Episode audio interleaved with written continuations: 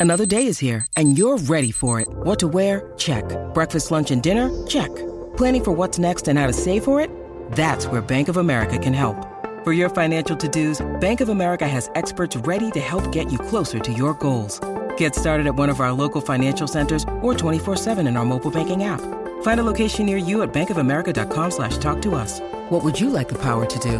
Mobile banking requires downloading the app and is only available for select devices. Message and data rates may apply. Bank of America and a member FDIC. 630 CHED Inside Sports with Reed Wilkins. Weekdays at 6 on 630 CHED. We will start with the Edmonton Oilers and the situation at goal. So, of, so of course, you, you know what's happened this week. Just to quickly recap, you got Mike Smith out with the uh, the thumb injury. Yesterday at practice, it was interesting because you have the the two nets and you got the net that the Oilers defend in the first and third period, and then you got the net at the other end of the rink. So usually the starting goaltender, who's ever going to play the next game, is in that home team net. The, you know, this is the starter's net. Sometimes it's called. Yesterday, that, net was empty. There, there was nobody guarding that net. Mikko Koskinen went to the other end of the ice. So I, I, I found that kind of interesting. Uh, so then today they go from one goalie to three goalies. Koskinen, of course, was out there.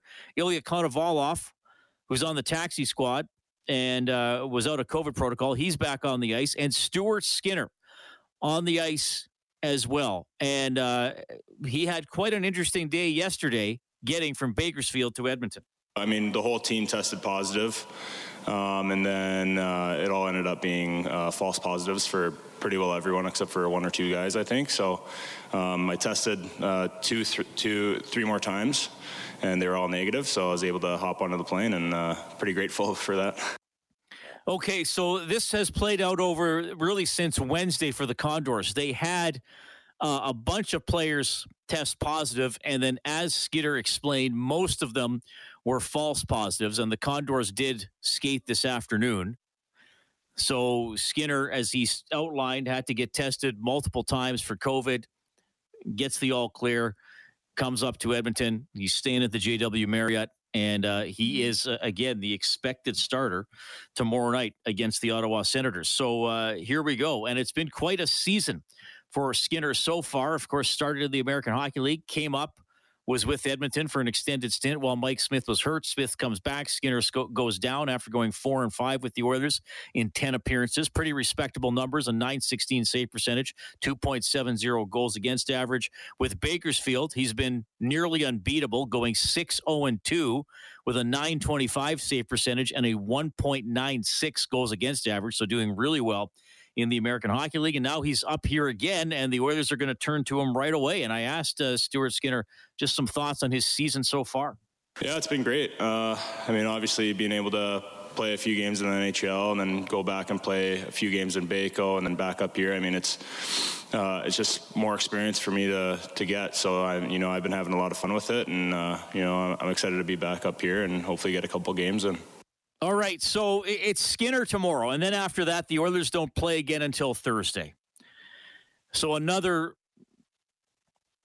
break in the schedule that's longer than usual if it wasn't COVID times. So maybe, maybe, and I do say this is a big maybe, but they said at least a week for Mike Smith. Well, okay, so I guess best case scenario, Smith is healthy to play on Thursday against Florida. I would doubt it. Uh, so you got Smith on uh, he's injured with the thumb injury. You got Skinner on the roster. You got Koskinen on the roster. You got Konovalov on the taxi squad. So earlier this week, when Ken Holland spoke, he said the answers are in the room. That he he didn't tip his hand and say I, I got to go and make two or three trades and I got to upgrade the roster through trade. He said the answers are in the room or in Bakersfield. He also said he doesn't believe in rushing young players. Like you don't want to bring up young players and then they don't look very good and then you get rid of them and then they go to another organization and develop properly and then they turn into good players. So so he wants to be extremely patient with the younger players. Now, how do you categorize Stuart Skinner? He is 23.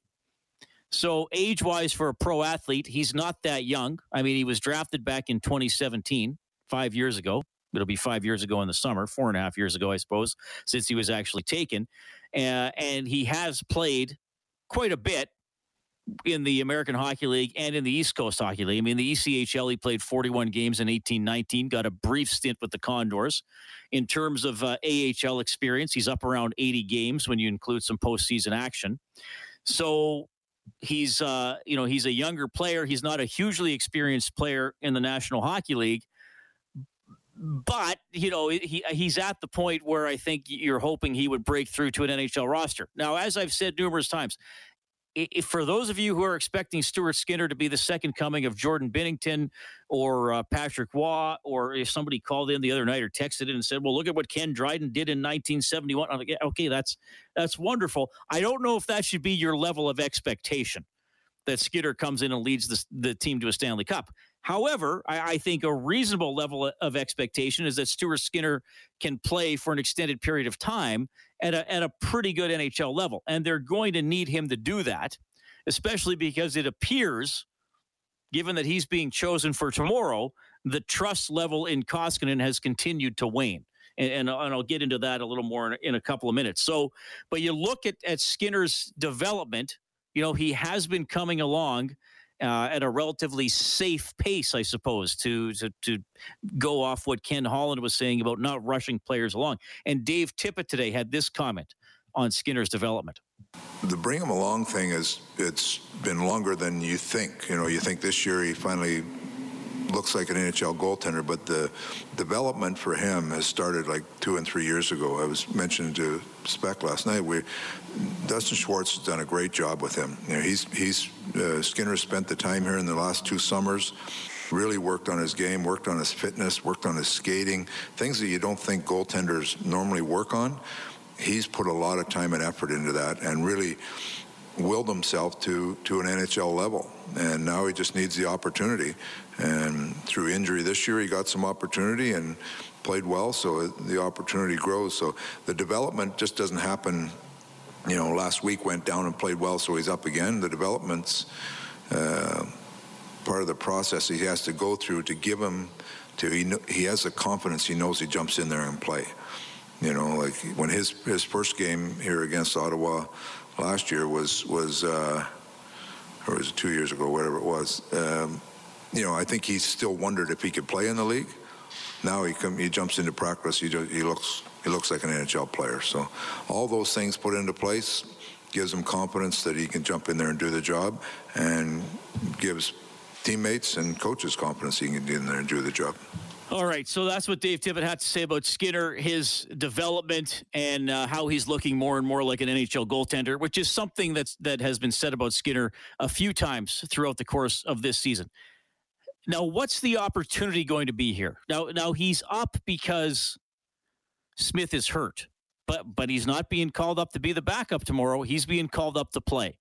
What's some of the recent goaltending history here with the Edmonton Oilers? Mikko Koskinen has not won a game since December 1st. Don't forget, when the Oilers won those couple of games uh, in December, the only two wins over this 13 game stretch, Skinner was the goaltender. So Koskinen, who quite frankly was was very good for the first about seven or eight weeks of the season, uh, has not been as good lately. His coach said he made a brutal mistake last Monday against the New York Rangers. Koskinen comes out, talks to a Finnish reporter, and says, "You know, I don't like being thrown under the bus. I can't score goals. I'm not getting a lot of offensive support." when I'm in net. Now, I don't want to blow that out of proportion. Friction happens over the course of the season, but it, it did happen, and, and it is another little storyline as we move through here. So for Tippett, you know, what's the relationship like with Koskinen now, and, and what about choosing Skinner tomorrow? Skinner played last weekend, so it's been a while since Koski's played. So we're we talk about it, and we'd like to get two guys up and going. My relationship with Koski is is very good. We've talked about things. It's water under the bridge. It's ready to go. But we need to get two guys up and going. And Skinner played last weekend, played three games last weekend, played very well in all three of them. So we'll give him an opportunity tomorrow to continue to play well. So it, it appears to me, yes, they want to get two guys up and going, but it appears to me that at least in the short term, they're willing to see what to see if Skinner can really take this now.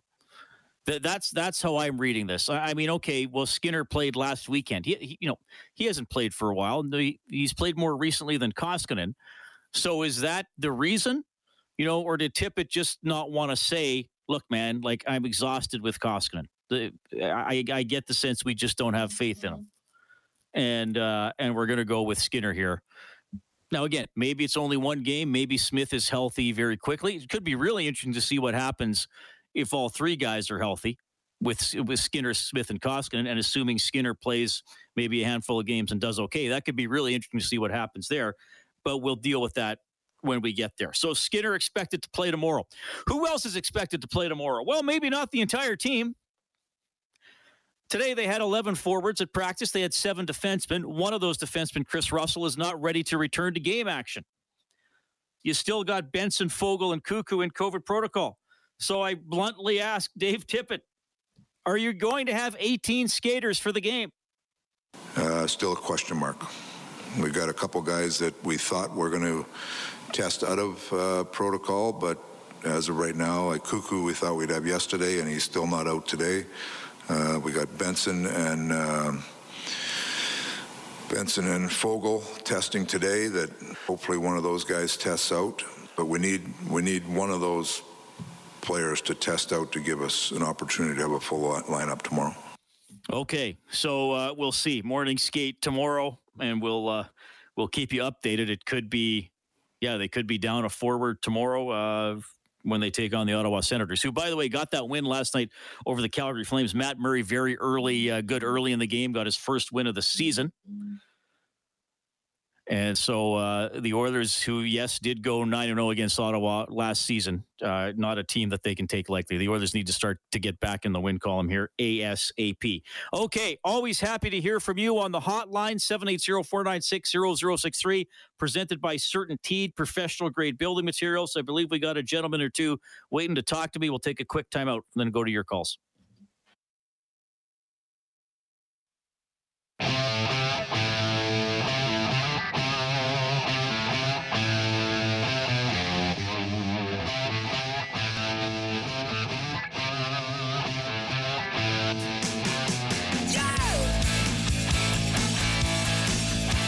We got uh, someone who works for the Edmonton Oil Kings going to the Olympics, by the way. We're going to have that story later on tonight as well. Uh, Cam Moon is coming up between 6.30 and 7. A very uh, amusing tweet put out today by the Saskatoon Blades featured Cam Moon. We'll tell you what that was all about as well.